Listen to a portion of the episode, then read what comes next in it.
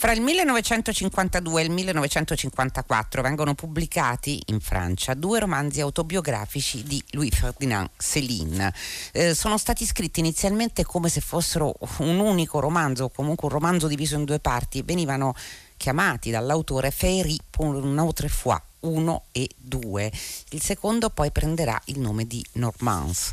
Eh, in Italia i testi vengono pubblicati molto dopo, nel 1987 e nel 1988. In italiano sono Pantomima per un'altra volta e Normans. La traduzione è quella del poeta Giuseppe Guglielmi. Ora questi due romanzi escono di nuovo presso Einaudi e con una prefazione ed è il nostro ospite per raccontarci in quale contesto nascono questi due testi. Massimo Raffaeli, buon pomeriggio e benvenuto. Buon pomeriggio a voi. Dunque, cosa aveva alle spalle Céline e che cosa racconta qui? E I suoi primi due romanzi risalgono agli anni 30, eh, nel 32 Viaggio al termine della notte e nel 36 Morte a credito. E poi c'erano stati i famosi tre pamphlet eh, antisemiti che lo avevano emarginato dal mondo letterario cosa succede dopo lo sbarco in Normandia e glielo chiedo ovviamente non soltanto per mera ricostruzione biografica ma è questo che poi viene raccontato nel modo personalissimo di Céline in questi due testi. Ma succede che ai primi di giugno del 1944 Céline e sua moglie Lili Lucette eh, fuggono da Parigi verso la Danimarca.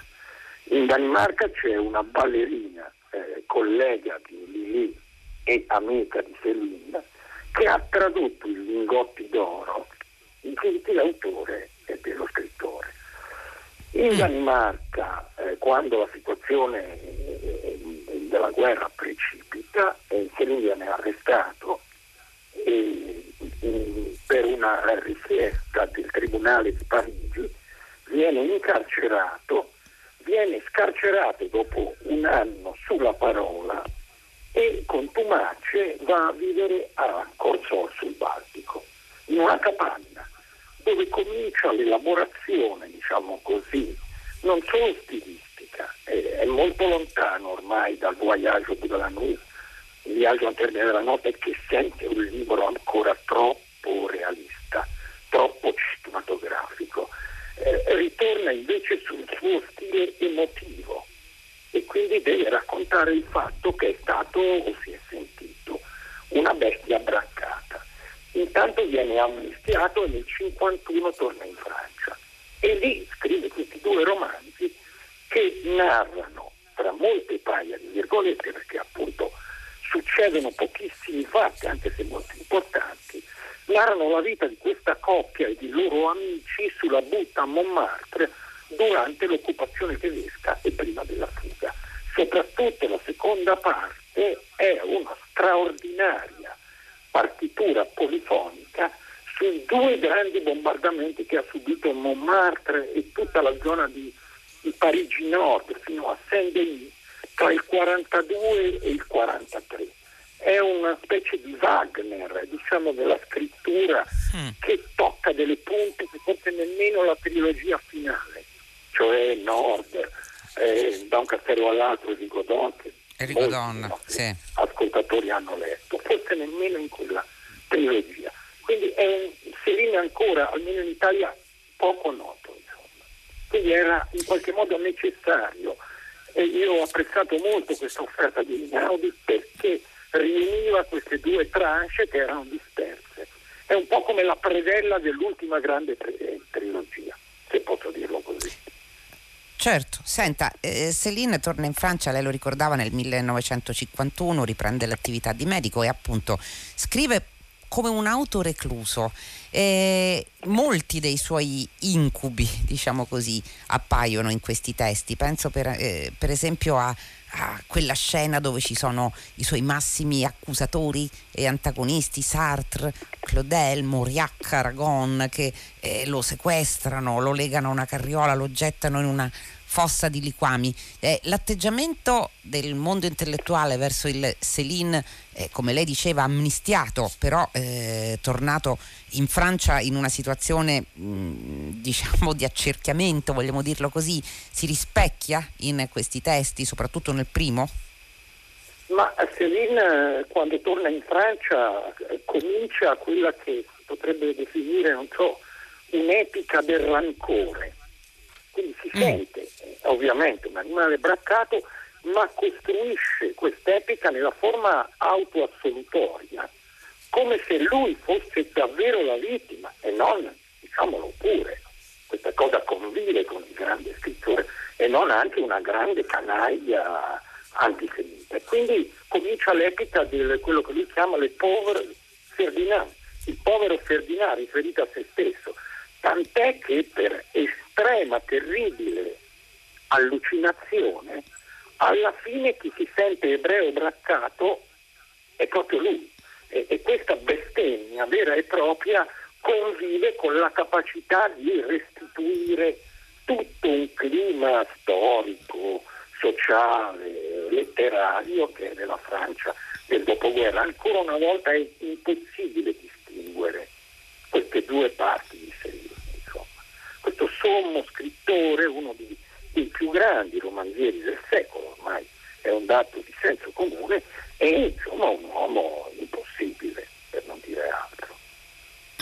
Chi sono i personaggi che appaiono?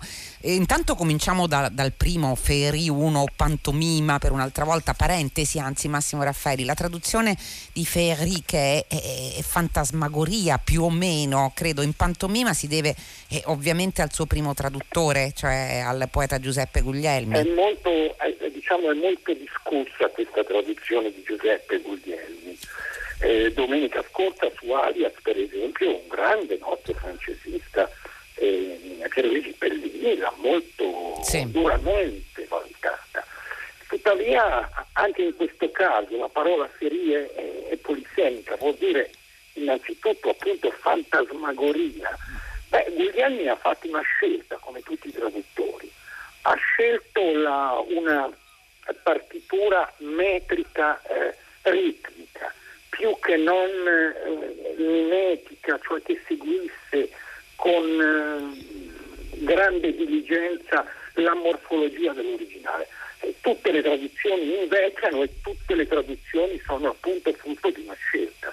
Eh, dopodiché eh, a essere così drastici e a prioristici ci sono dei rischi perché non so come valuteremmo oggi quella di Giorgio Caproni, dico Giorgio Caproni, eh, riferita mm. a morte a credito che uscì addirittura negli anni 60. L'oggetto, la trama non esiste di questi romanzi, sono popolati da Lili, sua moglie Musa, Giuseppe da questa piccola corte di miracoli che sono Jean Paul, il grande pittore espressionista che, da cui Céline si sente dopo la guerra tradito, cioè e, e Jean perché? fa di lui una, una, una, specie di... Lo racconti a chi ci ascolta, perché si sente tradito? Perché questa è una storia interessante. Interess- perché Jean Paul dopo la guerra, mentre Céline è in galera, eh, prende come le distanze da quello che sente come una specie di, di orrido collaborazionista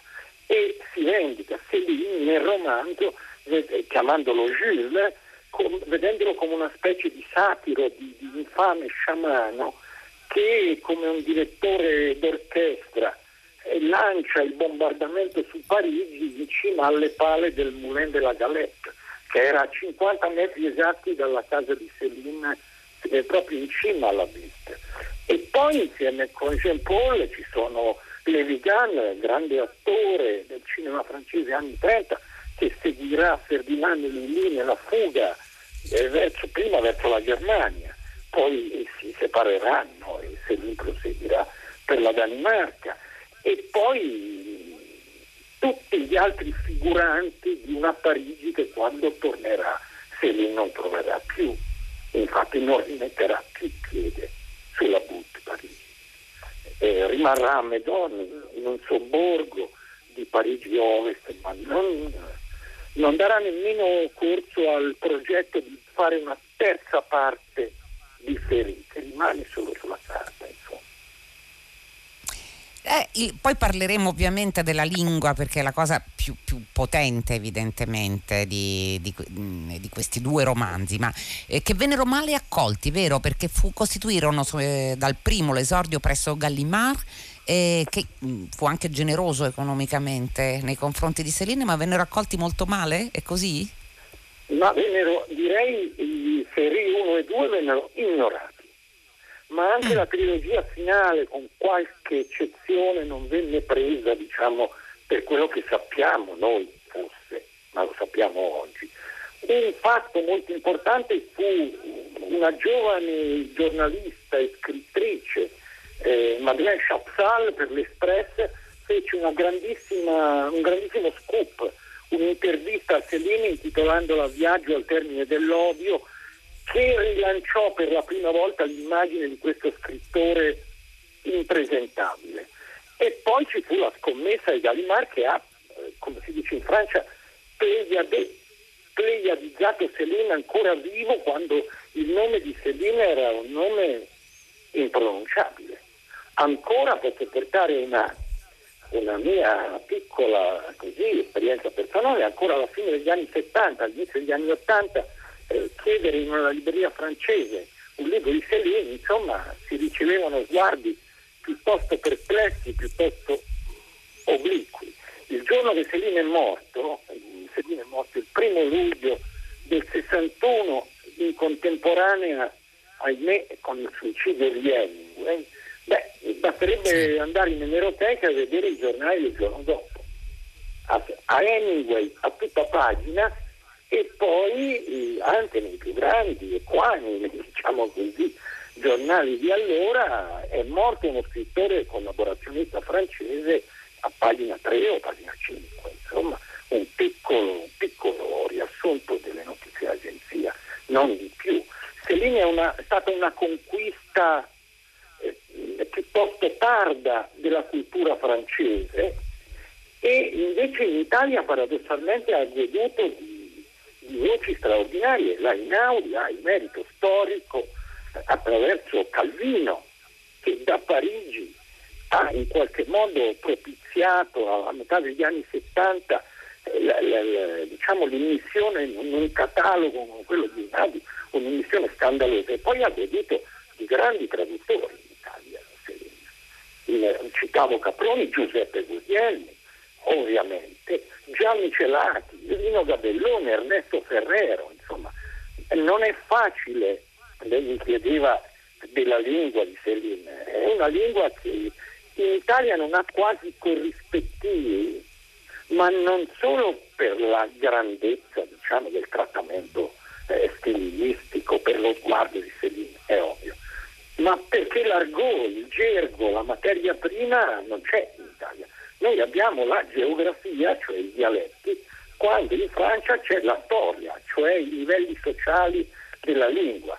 E quindi chi si mette alle prese con Céline ha meno alibi e scuse di un suicida, deve fare scelte radicali.